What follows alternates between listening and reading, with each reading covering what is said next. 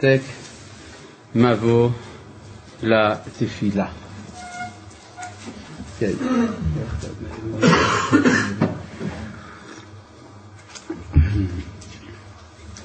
ובכן, התפילה, כפי שאמרנו, היא בנויה מבקשה. התפילה היא בקשה, וכל השאר איננו תפילה. יוצא לפי זה שמה שחז"ל מכוונים אליו כשהם מדברים על תפילה, הם מתכוונים לתפילת שמונה עשרה, עמידה, שהיא הבקשה. אבל יש בעיה שבתוך תפילת שמונה עשרה יש עוד דברים שהם לא בקשה. בעצם התפילה מורכבת משלושה חלקים. הברכות הראשונות, האמצעיות והאחרונות. הברכות הראשונות הן תמיד שלושה, האחרונות תמיד שלושה. באמצע יש 12 שהן 13, ולפעמים יש רק אחת, לפעמים שלושה, אבל באופן עקרוני ככה המבנה. יש ברכות ראשונות ויש ברכות אחרונות, ובאמצע בקשה. מה עניינן של הברכות הראשונות והאחרונות? הראשונות נקראות ברכת השבח, ואחרונות ברכ... ברכות ההודעה, והתלמוד אומר, זה לא יפה לבקש לפני שאתה משבח, וזה לא יפה לקבל בלי להודות. לכן יש גם שבח והודאה, אבל כל אלה הם צורך הבקשה בסופו של דבר.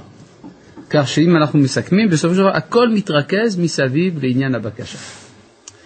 והשאלה היא, האם זה יפה לבקש בכלל?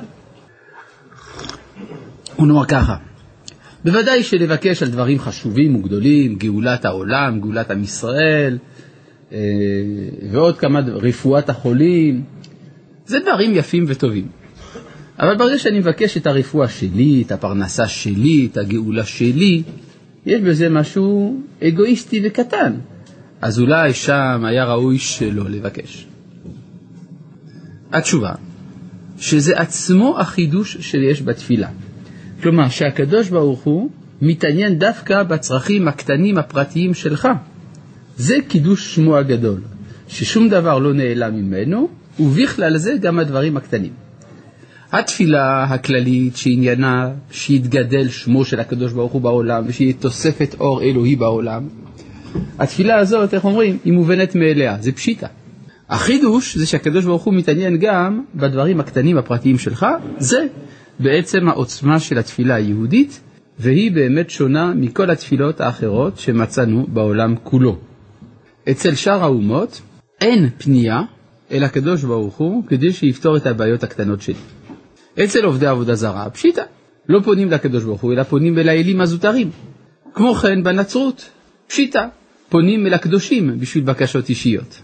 ובאסלאם יש פנייה לקדוש ברוך הוא בשביל בקשות פרטיות, אבל בוודאי לא בתפילה הציבורית.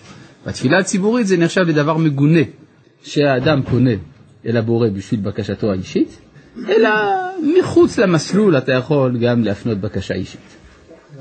מה?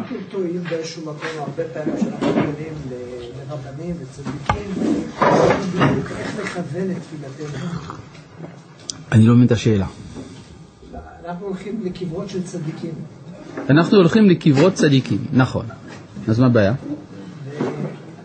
התפתח שאנחנו מתפללים אל הצדיקים במקום להתפלל לקדוש ברוך הוא. התפתח שמתפללים אל הצדיקים ולא לקדוש ברוך הוא.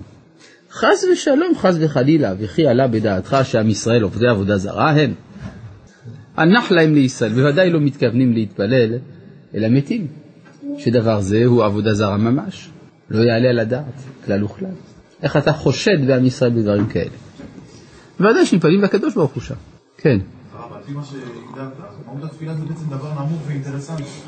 לפי זה התפילה היא דבר אידיאלי מאוד, כיוון שהיא מצליחה להכליל בקידוש שמו של הקדוש ברוך הוא גם דברים נמוכים ואינטרסנטיים ונותנת להם ערך עליון. לדוגמה, יש לי כאב בטן, לא עליכם. אז אני אומר לקדוש ברוך הוא, ריבונו של עולם, יהי רצון מלפניך, שיפסיק הכאב הזה. אומר הקדוש ברוך הוא, מה אכפת לי? שיכה בך הבטן. מה אתה מבלבל לי? מה אתה מטריד אותי? בשביל הכאב בטן שלך? קח תרופה, תאכל בריא, לא יודע מה, כן? כן, אבל הקדוש ברוך הוא, ריבונו של עולם, אם אני, אם ימשיך הכאב בטן, אני לא אוכל, אה, אני לא אוכל לתת שיעור. אה, ואז מה אכפת לי? טוב, לא לתת, לא אוכל לתת שיעור, אז יש אנשים שמחכים לי, אפילו שילמו כסף על זה, והם לא יכולים לקבל את המגיע להם. שלא יקבלו. כן, אבל אם השיעור לא יינתן, אז תורתך לא, ת, לא תילמד. אה, נו ואז מה? אז היא לא תילמד. כן, אבל אז יהיה חלישות לכבוד שמך הגדול בעולם. לא, לא חבל לך על זה ששמך מתחלל בגלל שכואב לי הבטן? זה נכון, זה כבר אינטרס שלי, אומר ריבונו של עולם. כלומר, אני מבין שמה שכואב לך זה לא הבטן, כואב לך מה שכואב לי. אז אם זה ככה, אנחנו ביחד, אז לא יכאב לך הבטן. כלומר, יש פה העלאה של בעיה פרטית לערך הכללי שלה. מובן? אוקיי. אז זה לא אינטרסנטי. על פי שיטת חינוך כזאת, קשה בעצם להתחבר להערכות יותר כלליות. זאת אומרת, כל דבר הוא מתחיל ממני, ואם זה לא מתחיל ממני, אני גאולת עולם או... לא, לא, לא, לא, סליחה, אני ממש לא מבין מה שאתה אומר. אתה אומר שלפי זה קשה להתחבר לברכות הכלליות? ההפך, הברכות הכלליות הן מובנות מאליהן, זה מובן מאליו שאנחנו רוצים קידוש שמו של הקדוש ברוך הוא. החידוש הוא שהקדוש ברוך הוא מתעניין גם בבעיות הקטנות, גם. זה בדיוק הפוך, מובן? בסדר. כן, בבקשה. לפי מה שהרב הסביר זה שמור לי ושמור לך. לפי מה שאני אמרתי, זה שמור לי ואשמור לך. אני צריך, אבל בסוף יהיה שמך, בסוף זה זה, ונותן לי כסף שאני יכול לעבוד אותך. כל דבר זה... נכון, נו אז מה? זה דווקא זה אידיאלי מאוד. למשל, זה כמו שכתוב, למשל, אה, הקדוש ברוך הוא אומר למשה, נקום נקמת בני ישראל ואת המדיינים. כלומר, כאילו הקדוש ברוך הוא אומר, זה לא נקמה שלי, זה בשבילכם אני עושה את זה. נקום נקמת בני ישראל. מה אומר משה? יחלצו מכם אנשים לצבא, לנקום נקמת השם במדיין. כלומר, הקדוש ברוך הוא אומר, זה לא בשבילנו, זה בשביל הקדוש ברוך הוא. כן? כי באמת הנקמה האישית, יש בה גנאי. אבל אתה נוקם למען אידיאל, יש בזה ערך. ברור? אז ודאי, השמור לי הזה ושמור לך, הייתי אומר ככה, אה, שמור לי כי אני רוצה לשמור לך. נאמר כך. כן, ודאי. מי מבטיח לי שמה שאני מבקש הוא הגון? זאת אומרת, אני... אני עוד בבקשה שלי, או לבקש דברים שהם לא טובים בשבילי אפילו. מי אומר לי, אתה שואל, שמה שאני מבקש הוא הגון? אולי דווקא אני אבקש דבר שלא כדאי שיענה לי. בעתיד הוא יתברר כלא נכון. או בעתיד יתברר כלא נכון. או לא רצוי. או לא רצוי. עד כאן השאלה? בסדר. תשובה, שאלה זו שאלנו אותה בתחילת הלימוד על התפילה. היית בשיעורים הראשונים? לא היית. מה? 42 שאלות שאלנו, לא, לא, לא, לא עד כדי כך, אבל השאלה הזאת הייתה אחת השאלות הקרדינליות ששאלנו על מהות התפילה. מה, מה אתה מוותר ככה? לא. בוא נבדוק. יש כאלה שכן היו בשיעורים, מה ענינו? זה היה שאלות. אה? זה היה שאלות שכולו היה כן, אבל מה הייתה התשובה אחר כך? אה, יפה, הנה. אלעד עונה לך, שצריך בשביל זה להיות נביא. כלומר, אם אתה נביא, אתה יודע בוודאות מה חסר, נכון? אמת או לא? ולכן הנביאים הם אלה שמתפללים, מי שלא נביא, יש לו באמת בעיה עם התפילה שלו.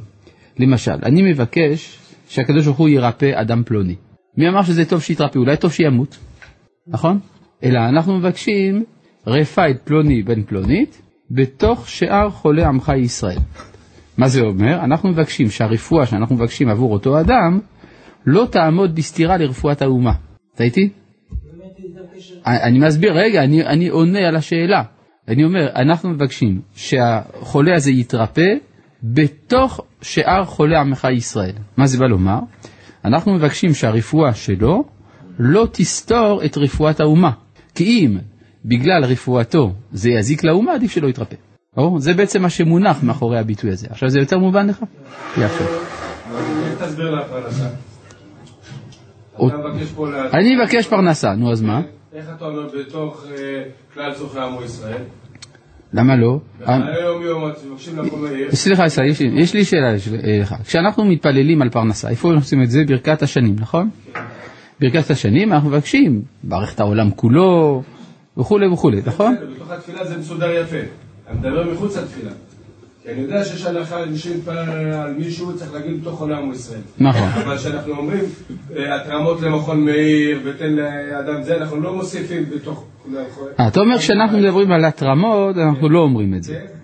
אז אולי גם את זה צריך אני לא לעשות. שמעתי שהתרימו פה במכון מאיר ואמרו, "בתח- בתוך כלל צורכי כל ישיבות ארץ ישראל. אה, לא אמרו ככה. טוב, אני אקרא למה, כי כשאחד מתרפא, זה לא מפריע שהשני גם כן מתרפא. אבל כשמדובר על מוסדות, כן, כן, רק רגע. לפעמים נדמה לי שפשיטה הן דווקא הבקשות הקטנות האישיות אצל המון אנשים, ובקשות על הכלל הן נדירות כיום. ב', בערב שפינו את בית השלום מהקדושים ששהו בו, הרגשתי שחוצפה לבקש דברים אישיים, כי אלוהים כועס. אז צריך להחליט. האמירה הראשונה סותרת את האמירה השנייה שלך, צריך להחליט. אה, אבל כתוב, בטל רצונך מפני רצונו. מה פירוש בטל? כלומר, להכליל, כמו בטל בשישים. כלומר, לבטל אין הכוונה להאפיס, ל... להוריד מן המציאות, אלא לבטל הכוונה שתכלול את הרצון שלך בתוך רצונו. זה הכוונה בטל. כן, הרב, אמרנו קודם על נביא שהוא יכול להתפלל ב- ביום הכיפורים, כהן גדול, מתפלל בקודש הקודשים, או שהוא אומר יהי רצון, על שלושה דברים, שזה על אה, גשם ועל שלא תפל אישה. נו. ולא יעדי עביד שולטן מדי בית יהודה. כן, השלושה הדברים הללו, הוא מתפלל גם כן באופן שני, זאת אומרת, הוא אומר, היא שכונה, שתהיה גשומה. כן, היא מגזר עליה, כן. הוא לא אומר ששתל את ילדים, אלא שלא תפל אישה, הוא מתפלל על תיקון עולם. אתה שואל מדוע הכהן הגדול מתפלל בדרך שלילה. אם שכונה תהיה גשומה. א', בגלל שמדובר ביום הכיפורים, ביום שבו מזכירים את העוונות. אז רוצים לבטל את הגזרה. כלומר, אם הייתה גזרה לרעה, אז כך וכך. אנחנו משנים. כן, לא, וגם זה מהותה של התפילה בעצם, לשנות אה, אם יש דבר שהולך להיות לרעה. גם. נו, מה עוד? מה השאלה השנייה? באיזה מעמד הוא? הוא כאילו, הוא- מחליף נביא, הוא מחליף אה, כלל... אה, אתה שואל, איך יכול להיות... מכוח מה הכהן גדול מתפלל בעצם? כן. מתי הוא מתפלל? מתי? באיזה שלב? באיזה שלב? אחרי שהוא עשה מה? מה, השלב שבו הכהן מתפלל? זה מעניין השאלה. מה? סדר העבודה זה כל היום כולו, מה? מה. מה, איזה קטורת? מה? הקטורת שהוא שם במה? אה, בקודש הקודשים. זאת אומרת, כשהכהן הגדול נכנס לקודש הקודשים, דבר אחד שהוא עושה שם הוא מקטיר קטורת, ומה הוא עושה מיד אחר כך? מתוודה בקודש הקודשים? איפה אתה חי? אה? נו, לא נכון. הוא יוצא מקודש הקודשים, ואז הוא מתפלל בהיכל, נכון? כך הייתה תפילתו של כהן גדול בהיותו בהיכל. זאת אומרת, הוא נכנס לקודש הקודשים, מקטיר קטורת, יוצא מקודש הקודשים ומתפלל. למה? רק כשהוא יוצא. יכול להיות שהוא לא יצליח. אבל למה רק כשהוא יוצא? למה שהוא לא יתפלל בתוך קודש הקודשים או לפני? קודש קודשים כבר זה מצב מתוקן. יפה. אה, שני דברים. א', קודש הקודשים זה מצב מתוקן, שם אין, אין מה להתפלל. אתה במצב עליון של עולם אידיאלי, בעולם אידיאלי אין תפילה. אז אם כן הוא צריך לחזור אל מצב של חיסרון. איפה מורגש החיסרון? במחיצה הראשונה מחוץ לקודש הקודשים, בהיכל. זה דבר ראשון. ב', למה הוא לא מתפלל לפני שהוא נכנס לקודש הקודשים, אלא דווקא אחרי שהוא יצא? כי שמה הוא התנבא. ברור? זאת אומרת, זה כמו נבואה. אדם מגיע לקודש הקודשים, זה כמו נבואה, לכן הוא יכול להתפלל. הוא השיג את מדרגת הנבואה. בדיוק, השיג את מדרגת הנבואה או קרוב לה על כל פנים, ולכן הוא יכול לצאת. לצאת ולהתפלל, ברור. יש מקרה אגב, אגב שלא היה ככה. מסופר במסכת ברכות, תניא אמר רבי ישמעאל בן אלישע, פעם, פעם אחת נכנסתי להקטיר קטורת לפני ולפנים, כלומר מדובר היה ביום הכיפורים מן הסתם, הוא היה כהן גדול, נכנס ביום הכיפורים, וראיתי הקטרי אליה השם צבאות שהוא יושב על כיסא רם ונישא, ואמר לי, ישמעאל בני ברכני. ואמרתי לו, יהי רצון מלפניך שיגלו רחמך על מידותיך. זאת הייתה תפילה בעצם. ואיפה הייתה התפילה הזאת? בתוך קודש הקודשים, בניגוד להלכה. נכון? כולם מתפעלים מהברייתא הזאת. הברייתא הזאת היא בניגוד להלכה. כלומר, בתוך קודש הקודשים הייתה בעיה באותו יום. כלומר, זה הרב קוק מסביר בעינייה, שהמצב של האומה היה כל כך נמוך, שהשכינה הייתה נמוכה, והשכינה הייתה צריכה את החיזוק של רבי ישמעאל. כן, זה מה שקרה, ישמעאל בני ברכני. אה, טוב, כן. מה, באמת הוא היה צריך את הברכה שלו, של רבי ישמעאל, אתה שואל? התשובה היא שכן, שאם לא כן לא היה מבקש.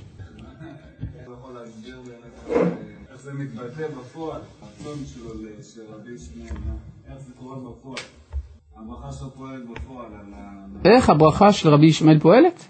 כי על ידי הברכה שלו יש תוספת רחמים בעולם. הרי מה הוא אומר ככה? ישמעאל בני ברכני, ומה הוא מברך אותו? יהי רצון מלפניך שילגולו רחמך על מידותיך ותנהג עם בניך במידת הרחמים. ותיכנס לפנים משורת הדין. זה ברכה? זה כמו בקשה.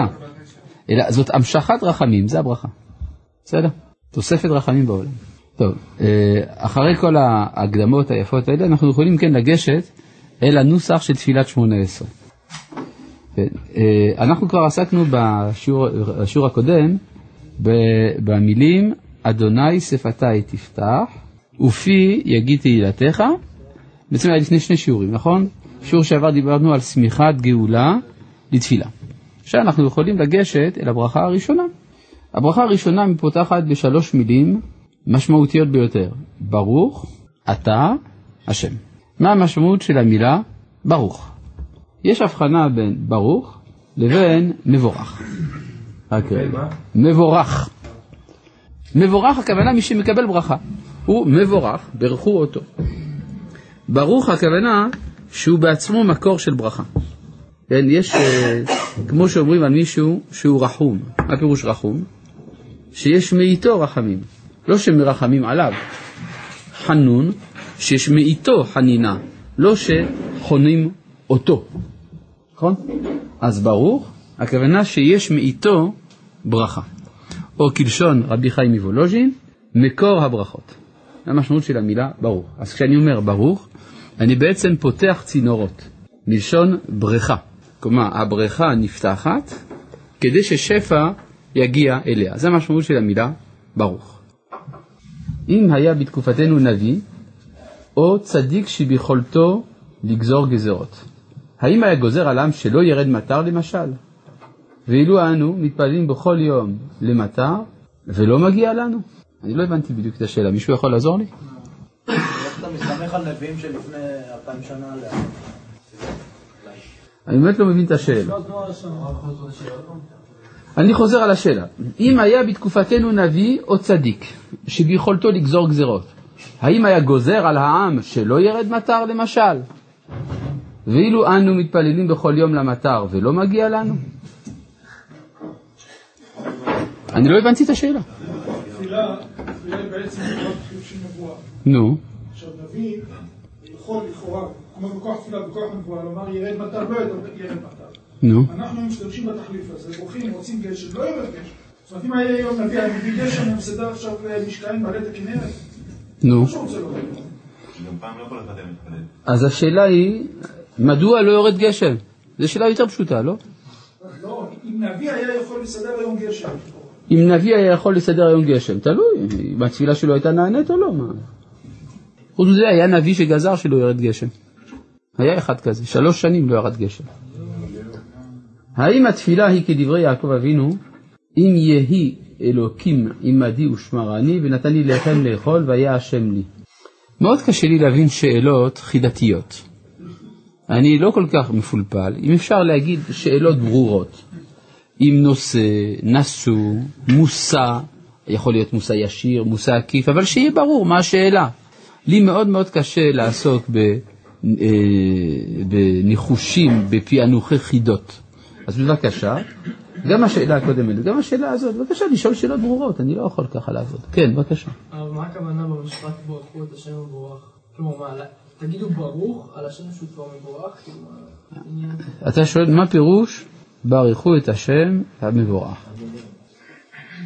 זו שאלה יפה, אנחנו כעת לא עסוקים בזה, אנחנו עסוקים בלברר את המילים הראשונות, שלושת המילים הראשונות של תפילת שמונה עשרה. הוא צודק בשאלה, אתה אומר. השאלה שלי כבר במקום. אם אנחנו מדברים בברוך, יש לו פה בבקשה מבורך, אם הרב נקרא לזה כבריחה, בריחה, בכור ברכה וכדומה, איך זה מסתדר עם המשפט הזה? אם אני אמרתי שהשם הוא ברוך, איך אפשר גם להגיד שהוא מבורך? זאת השאלה. אה, עכשיו יותר ברור. כלומר, אמרתי ברוך כדי להגיד לא מבורך. והנה, ברכו את השם המבורך, נכון? מה? שיהיה סירקולציה. מהמקום. בבריכה. תשובה. מסביר רבי חיים וולוז'ין, כשאומרים השם, בביטוי ברכו את השם מבורך, הכוונה לשפע הופעתו בעולם. לכן אנחנו מבקשים שהשפע הזה יתרבה, זה הכוונה. כשאב מתפלל על שלום בנו הקטן המוטל לפניו, למי כוחות הנפש להכליל את רפואתו לכלל ישראל בתוך הצרה הגדולה? וכי אנחנו ברמת דוד המלך? בוודאי, כי אם אנחנו לא מתפללים מתוך רפואת כלל ישראל, ייתכן גם שהבן לא יתרפא, אלא להפך, מתוך שהאדם רוצה את תיקון העולם מלכות שדי, אז ממילא גם תפילתו על הבן היא נענית, בגלל שזה האינטרס גם של ריבונו של עולם.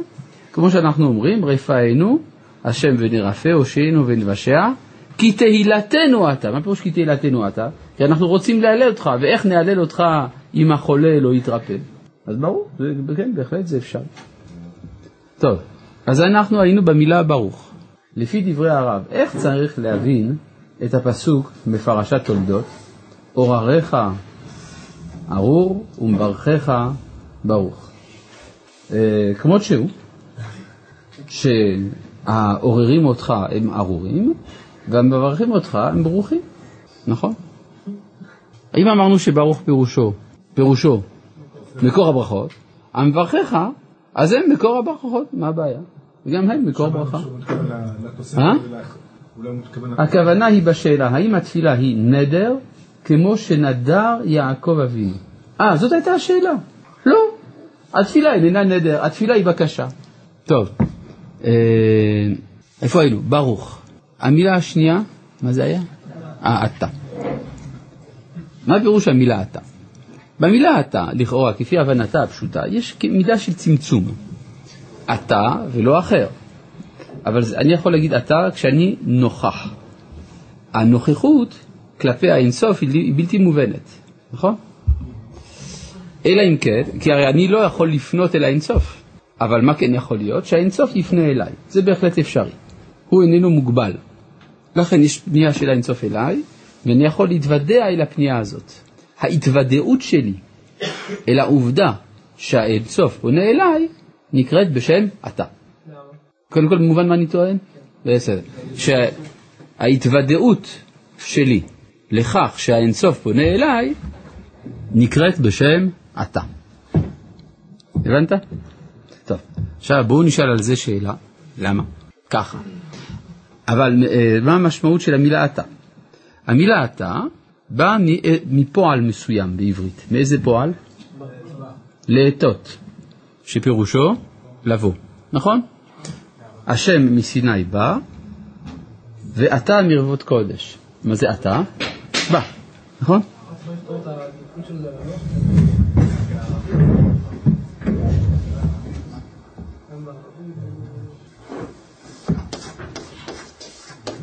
הוא אתה.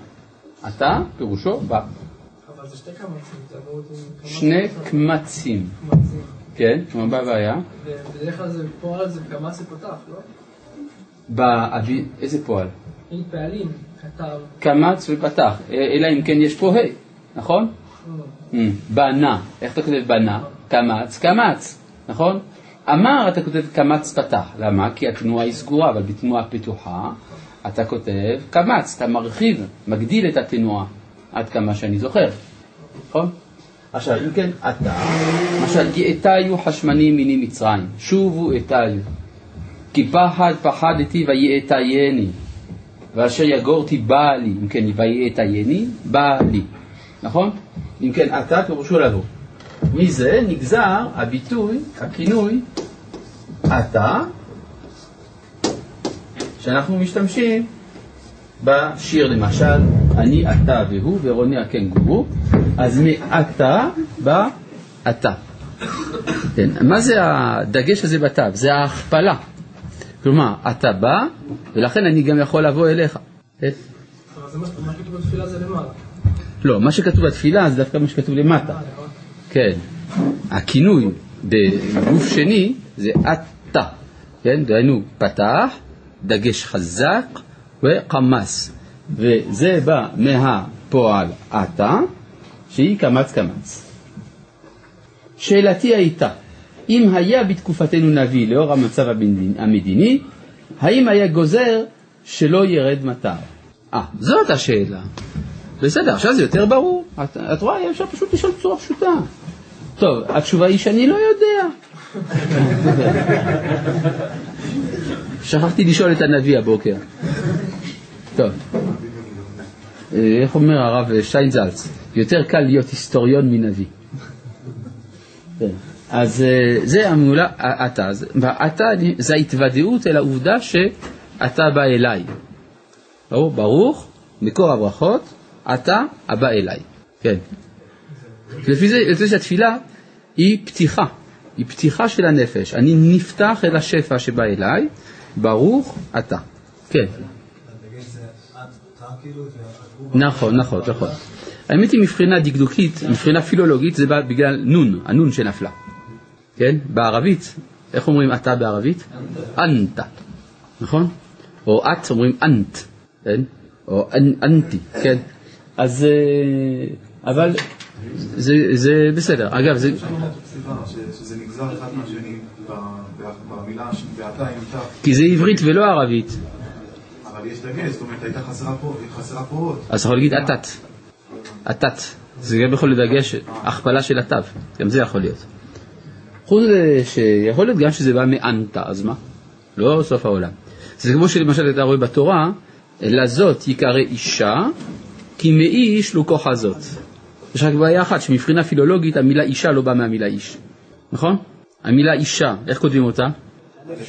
א' ש"ה. ואיך מנקדים? דגש בשין. מאיפה בא הדגש הזה? במקום עוד שנפלה, נכון?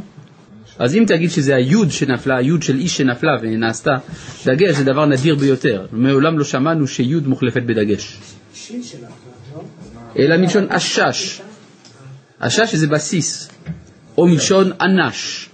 כן? אנשים, אז אינשה. נכון? כאילו אנש? אינשה. בגלל שאתה אומר אנשים. אז אם כן, יש נון שנפלה. אז איך האדם הראשון שלא יודע דקדוק אומר, לזאת יקרא אישה כי מאיש לו כוח הזאת? כי זה בכלל לא משנה מאיפה זה בא. מה שמעניין אותנו זה התוצאה, שורה תחתונה. שורה תחתונה, אישה, היא נשמעת כנקבה של איש. מובן? אז גם פה, אתה, לא אכפת לי שזה בא מערבית אנתה. מה שאכפת לי זה השורה התחתונה, זה בא מהמילה אתה. כן. אה, כי בתת, בתת בודה אסוציאטיבי העברי, אתה בא מעתה. כן. בעצם כל הברוך אתה זה בעצם גוף שלישי, לא באמת גוף שני. לפי זה אתה אומר, ברוך אתה זה, לא, זה גוף שלישי, לא גוף שני, לא להפך, זה גוף ראשון. זה פעולה בקרבי. אני נפתח. אני עכשיו אומר ברוך אתה, מה אני מתכוון? ברוך אתה, מקור הברכות הבא אליי. מה הבעיה בזה? אז זה גוף ראשון. לא ברוך, לא, זה גוף שני. זה. ראשון. אני פונה אליו, למה? לא, הוא לא פונה, אני לא פונה אליו, הוא פונה אליי. אבל אני עכשיו, אז מה מה היחס הזה בתפילה? סוג של הצהרה עצמית, שאני אומר לעצמי, משהו כזה. וזה עצמו פותח אה, שערים, פותח צינורות. יש פה שאלה.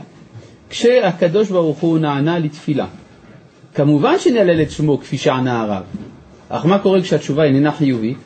כיצד יהלל אב שכזה את שם השם וכי אנחנו ברמת דוד המלך? בוודאי, יש אפילו מה שנקרא צידוק הדין, לא? נכון? יש צידוק הדין. וזה דבר שנהגו בו כל ישראל, אז כנראה שזה אפשרי.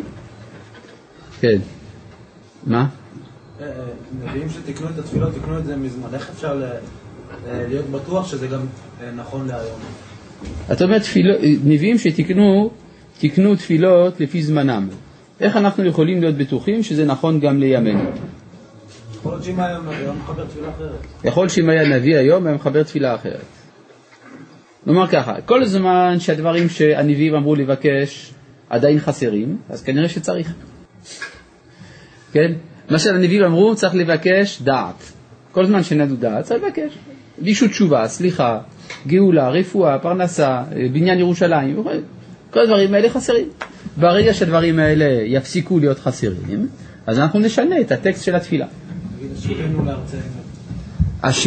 לשוב לארצנו. כשנגמור להביא את אחרון היהודים מארצות הנכר, אנחנו נשנה את הנוסח של התפילה. נכון? בינתיים אנחנו לא, לא משנים, למרות שלפעמים יש באמת חשק לעשות כמה דברים כאלה. אה, מה זאת אומרת? מה שזה אומר. לא, לא, לא, זה משהו כזה, לפעמים יש חשק. איזה- יש חשק, כן, משל אתה אומר, אה, יוליכנו קוממיות לארצנו, משל אתה אומר, יהי רצון שתבנה בית המקדש, נו זה בטלנות, תבנה אתה, וגמרנו, מה אתה צריך להטריד את הקדוש ברוך הוא? כן, אה, כן, שתעלינו לארצנו ונקריב לפניך קורבן, אה, אתה מדבר, אתה פה, למה אתה לא מקריב? כן, יש בזה בעיה, אבל אנחנו לא נעשה דברים כאלה, כי אנחנו לא רוצים אה, לגרום לפילוגים. כמו כן גם למשל אה, זה שאנחנו עדיין אומרים ברכה שלישית, אה, פרשה שלישית של קריאת שמע. למרות שלפי פשט הסוגיה בגמרא מסרת ברכות היינו צריכים להפסיק את זה. אבל יש לנו מספיק בעיות, גם ככה הלל של יום העצמאות, תראה כמה בעיות יש. אה, אז איפה היינו? ברוך אתה, מקום הברכות, מקור הברכות, הבא אליי. השם, מה זה השם? י' כ' ו' כ'. אתה אומר שאי אפשר להגדיר, אז למה אתה משתמש במילים שאתה לא יודע את משמעותן? אה, לא, טוב, לא, אבל אתה אמרת שאי אפשר. זאת אומרת, אתה כבר קובע שאי אפשר לה- להגדיר. זה לא אלוהים, זה השם. אלוהים, אני לא יודע, אני עוד לא, אני עוד לא הגעתי לחלק הזה של התפילה. אני בינתיים בהשם. מה פירוש השם? מידת הרחמים. מידת הרחמים. אז למה צריך מידת הרחמים בתפילה? כי זה בדיוק מה שאני בא לבקש. אני בא לבקש שינוי. יש דבר שחסר, ושינוי המצב זה מידת הרחמים.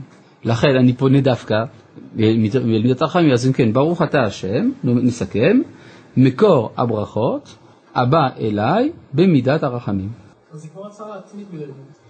זה לא הצהרה עצמית, זה פתיחה עצמית. אני נפתח אל שפע הבא ממרומים. הצהרה, הכוונה, אני מצהיר שזה כך, שכך אני מאמין. אבל זה לא פועל במציאות. מה שאין כן כאן, התפילה היא המשכה. אבל בסופו של דבר אני לא, כאילו, זה לא שזה אני פונה לאלוהים, אני פשוט אומר לעצמי, מה- מי זה אותו ברוך, מי זה אותו אלוהים שעכשיו אני בא ו... אני לא פונה אלוהים, אלוהים פונה אליי.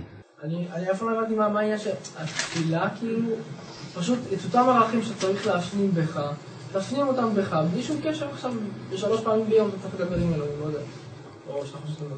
בסדר, זה לא זה ולא זה. זה לא שאני מדבר עם אלוהים, וזה לא שאני מצהיר לעצמי. אלא זה דבר פשוט, אני לא מבין למה אתה לא מקשיב למה שאני אומר. זה, לא, לא, אתה פשוט אומר, כי אני אומר משהו ואתה אומר כל פעם משהו אחר, כאילו שלא אמרתי את זה. אמרתי, זה, אלו, זה הקדוש ברוך הוא שפונה אליי. כיוון שהוא פונה אליי, אני צריך לתת לו לעבור. אז אני נפתח אל השפע העליון הזה. הוא פונה אליי רק בשלוש זמנים ביום. נכון. הוא פונה אליי בשלושת הזמנים האלה ביום, שאני נותן לו לעבור. כמו שפעם שאלו את הרבי מקוצק, איפה הקדוש ברוך הוא נמצא, הוא אמר איפה שנותנים לו להיכנס. אבל אתה לא מתפלל כל היום. המילה השלישית היא שם אדנות. מדוע שם אדנות הוא ברבים ולא ביחיד? כלומר, מדוע איננו מנוקד בחיריק תחת האות נון? תשובה, המילה השלישית איננה שם אדנות. המילה השלישית היא שם הוויה, י"ק ו"ק. נכון? ברוך אתה, י"ק ו"ק. רק שאנחנו לא מבטאים את זה. במקום להגיד שם הוויה, שאסור לנו לאומרו, אנחנו אומרים שם אדנות. אבל המילה השלישית היא לא אדנות, בניגוד לפסוק שבו אנחנו פותחים את תפילת העמידה, אדוני שפתי תפתח, ששם אנחנו כן אומרים שם אדנות, בשם, בתפילת שמונה עשרה אנחנו אומרים שם הוויה, רק שאומרים אותו בתור שם אדנות, כן. אף על פי כן, השאלה מדוע לא אומרים אדוני, אלא אומרים בקמץ, היא כן שאלה, נכון? תשובת הרמב"ם בספר מורה נבוכים, שזה כינוי של מלכות. המלכים מדברים בלשון רבים. כן, בבקשה.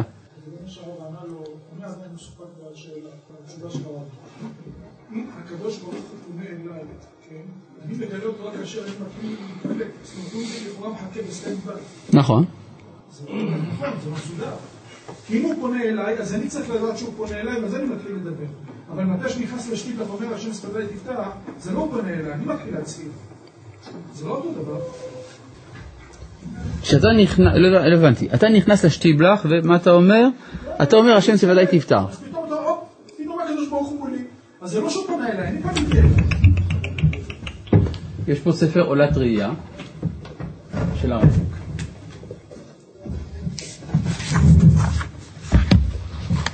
הוא אומר כך: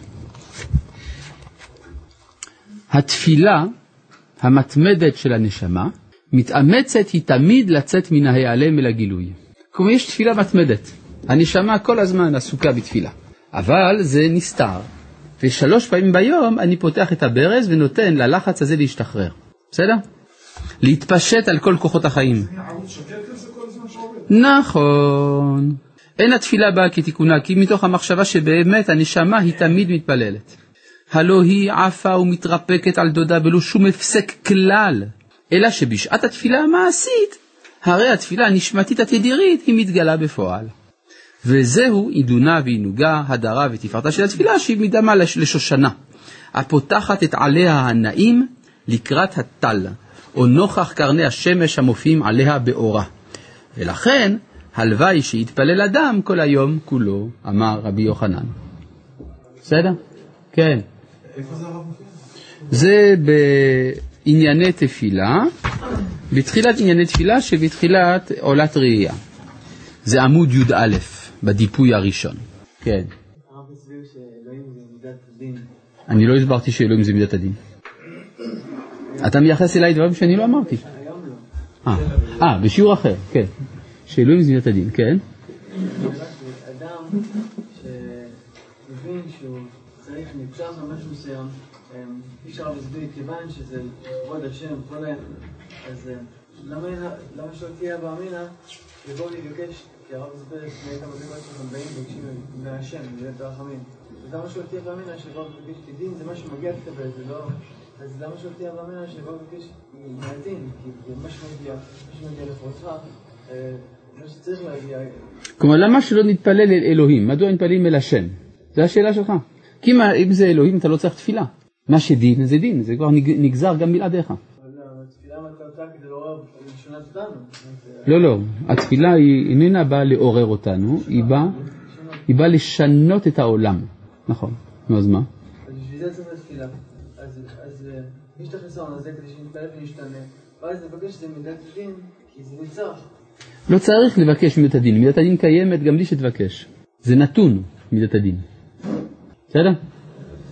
אה, כן. כאשר הנביא לוקח תפילה, אומר תפילה, אז הוא יודע שהקדוש ברוך הוא מתגלה אליו. ולכן, הכיוון הוא שקודם כל הוא פונה אליי, ואני אחר כך, אני יודע שהוא פנה. נו. אנחנו היום לא, לא יודעים את הדבר הזה. שאם זה לא הצהרה, אז- מאיפה מאיפה הידיעה הזאת? איך אנחנו יודעים שהשם פונה אלינו? זו השאלה שלך? תשובה, תפילות אבות תקנום. כלומר, האבות חצבו, אה, כלומר, שבילים שדרכם מתגלה התפילה. אברהם תיקן תפילת שחרית, מה פירוש תיקן תפילת שחרית? הוא תיקן בעולם את האפשרות שבשחרית ניפגש עם ריבונו של עולם. בסדר? כלומר, זה חצוב. אנחנו משתמשים במנהרות שנחצבו על ידי אברהם אבינו. סידר את זה. עכשיו כתוב, The page cannot be displayed. כלומר, זה הלך, האינטרנט. כן? כלומר, אה, חז... אה, יפה. טוב, יפה. כן, בבקשה. בהנחה שיש צדיק שמתפלל נכון, כמו שהרב אמר, שצריך אה, צריך X וצריך Y, לכבודך, אה, אותו צדיק שמתפלל, אז למה הוא מתפלל? כי הרב אמר, גם ככה אז למה הוא מתפלל? כלומר, הצדיקים הם מתפללים כדי שתהיה מידת רחמים, כדי שיהיה שינוי מן הדין. על הדין לא צריך להתפלל, כי הדין קיים. רגע, אבל אז יש לי שאלה. אנחנו מתפללים, אז יש לי שאלה, כן. כי הרי הדין, הדין זה מה שמגיע לקבל, ויש הרבה חסרונות שרואים, שמגיע לפלוני הצדיק, והוא לא מקבל... אה, אני לא הבנתי מה שאתה אומר. הדין הוא למשל שפלוני צריך להיות בייסורים. זה מידת הדין, נגיד. והוא מתפלל כדי שיפסיקו הייסורים. מה הוא מבקש? מידת הרחמים.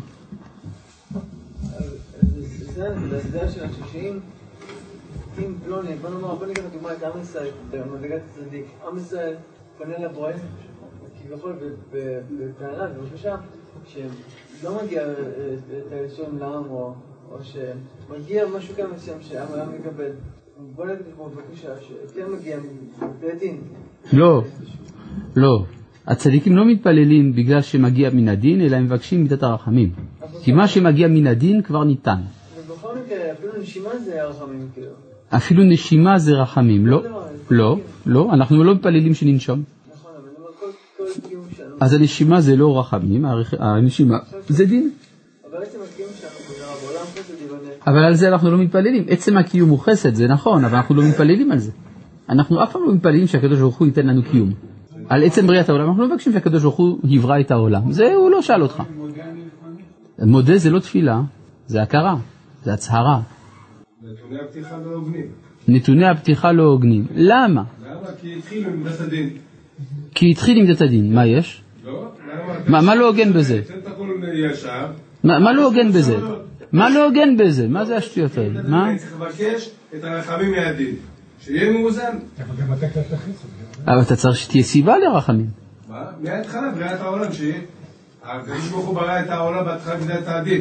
נו, אז מה? לא יכול? אז עירב את מידת הרחמים. נו, אז מה מה השאלה בכלל? השאלה שלי, כי נתוני הפתיחה לא טובים.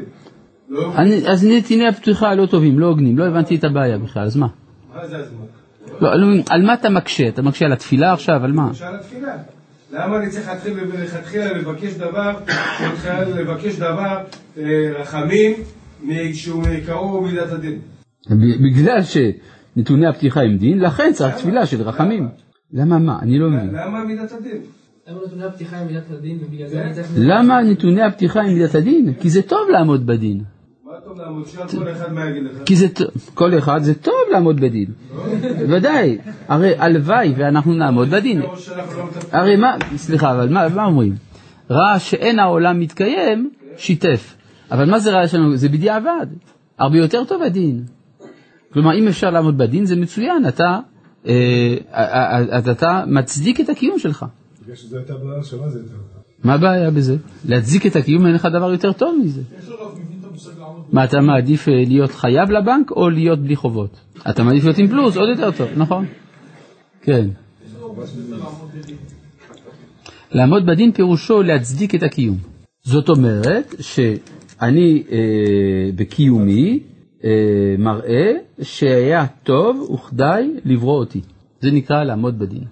יש אי אפשר דבר כזה, לדעת למה נבראת. אה, כדי לדעת דבר כזה, כדי להגיע לזה, אני צריך לדעת למה נבראתי, ואני צריך גם זמן כדי לקנות את ההצדקה הזאת, נכון? זאת אומרת, הזמן שאני צריך נקרא רחמים, מלשון רחם. רחם זה המקום שבו נותנים לי זמן, כדי שאוכל להתקדם. בסדר? כפי שאמרנו כמה פעמים, בתחילה עלה במחשבתו של הקדוש ברוך הוא לברוא את העולם. המחשבה הזאת לברוא את העולם, איזה מידה זאת? זה חסד, נכון? בתחילה עלה במחשבתו של הקדוש ברוך הוא לברוא את העולם, זה חסד. הוא רצה, אבל הוא רצה לברוא את העולם במידת הדין, כי זה החסד היותר עליון שהעולם יעמוד בדין. בסדר?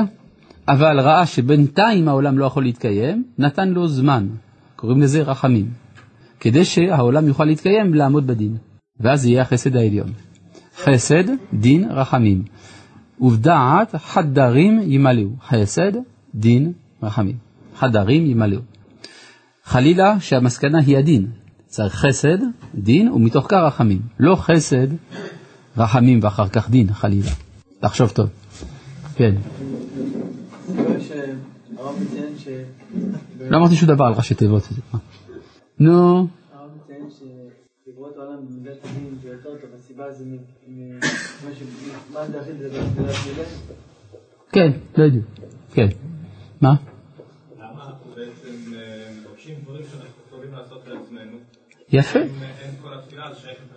הגלות.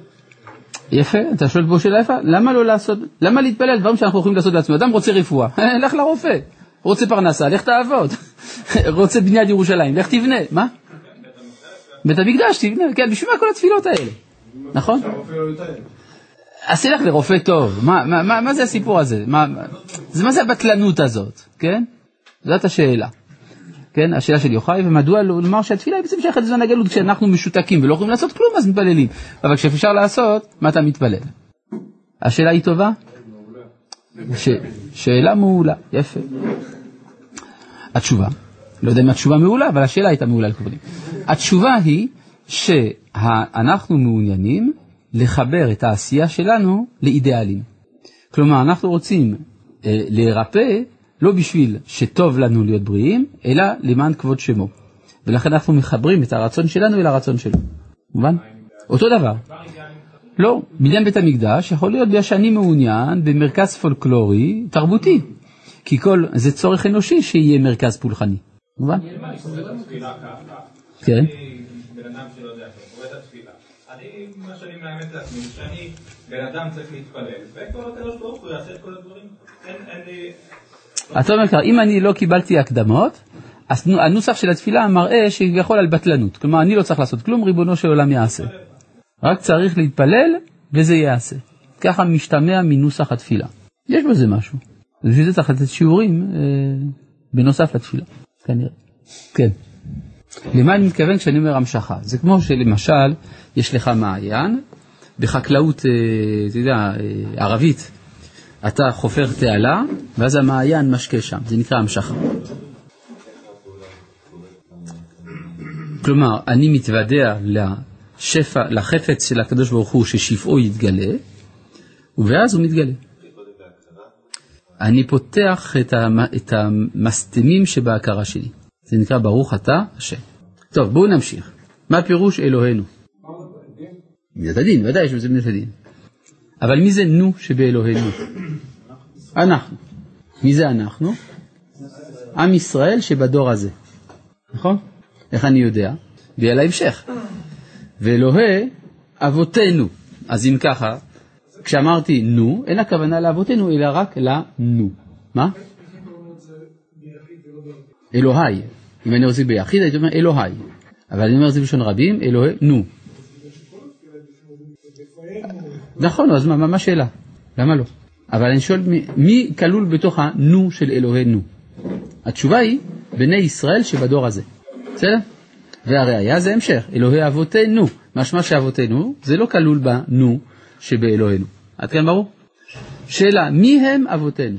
אל תפחדו. אברהם, יצחק ויעקב? אם זה היה נכון, אם זה היה נכון, אז היה צריך, לי, אז, אז זה לא מובן מדוע יש המשך, אלוהי אברהם, אלוהי יצחק ואלוהי יעקב, הרי כבר כללת את זה באבותינו. מכאן שאבותינו זה לא אברהם, יצחק ויעקב, אלא כפי שאומרים פה כל הצדיקים שקראו את החוברת או שהיו בשיעורים, אבותינו, הכוונה, אבא שלי וסבא שלי וסבא רבא שלי, עד אברהם, יצחק ויעקב. כלומר, כל שרשרת הדורות זה אבותינו. בסדר? עכשיו, למה להתחיל בסדר הזה? אני הייתי מתחיל קודם כל באברהם, יצחק ויעקב, ואחרי זה בדברים יותר פרטיים, אבותינו ואחר כך אלוהינו. נכון? אלא בגלל שאין האדם יכול לגשת אל מושגים כלליים, אם לא מתוך החוט הפרטי הקושר אותו למושגים הכלליים. ומה שקושר אותי, מה שקושר אותי לאברהם, יצחק ויעקב, זה שרשרת הדורות שביני לבין אברהם, יצחק ויעקב. לכל אחד יש אבא שלו, סבא שלו וכולי וכולי. אותו דבר כשמשה היה בסנה, ויאמר אנוכי אלוהי אביך, אלוהי אברהם, אלוהי יצחק ואלוהי יעקב. מי זה אביך אצל משה? עמרם.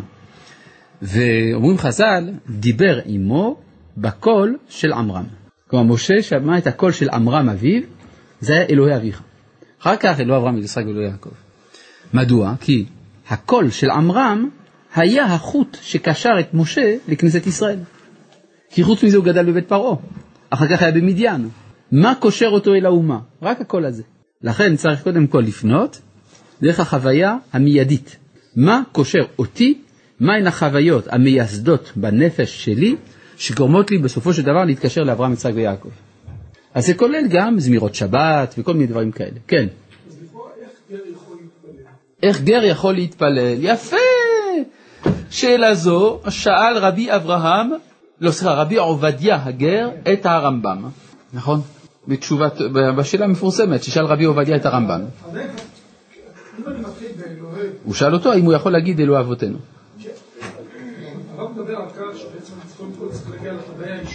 נכון. נכון. נכון, נכון. זו השאלה ששאל רבי עובדיה הגר את הרמב"ם. אני לא מבין בכלל למה, למה זה לא טוב מה שהתחלתי להגיד, שאתה מקשה על זה קושייה.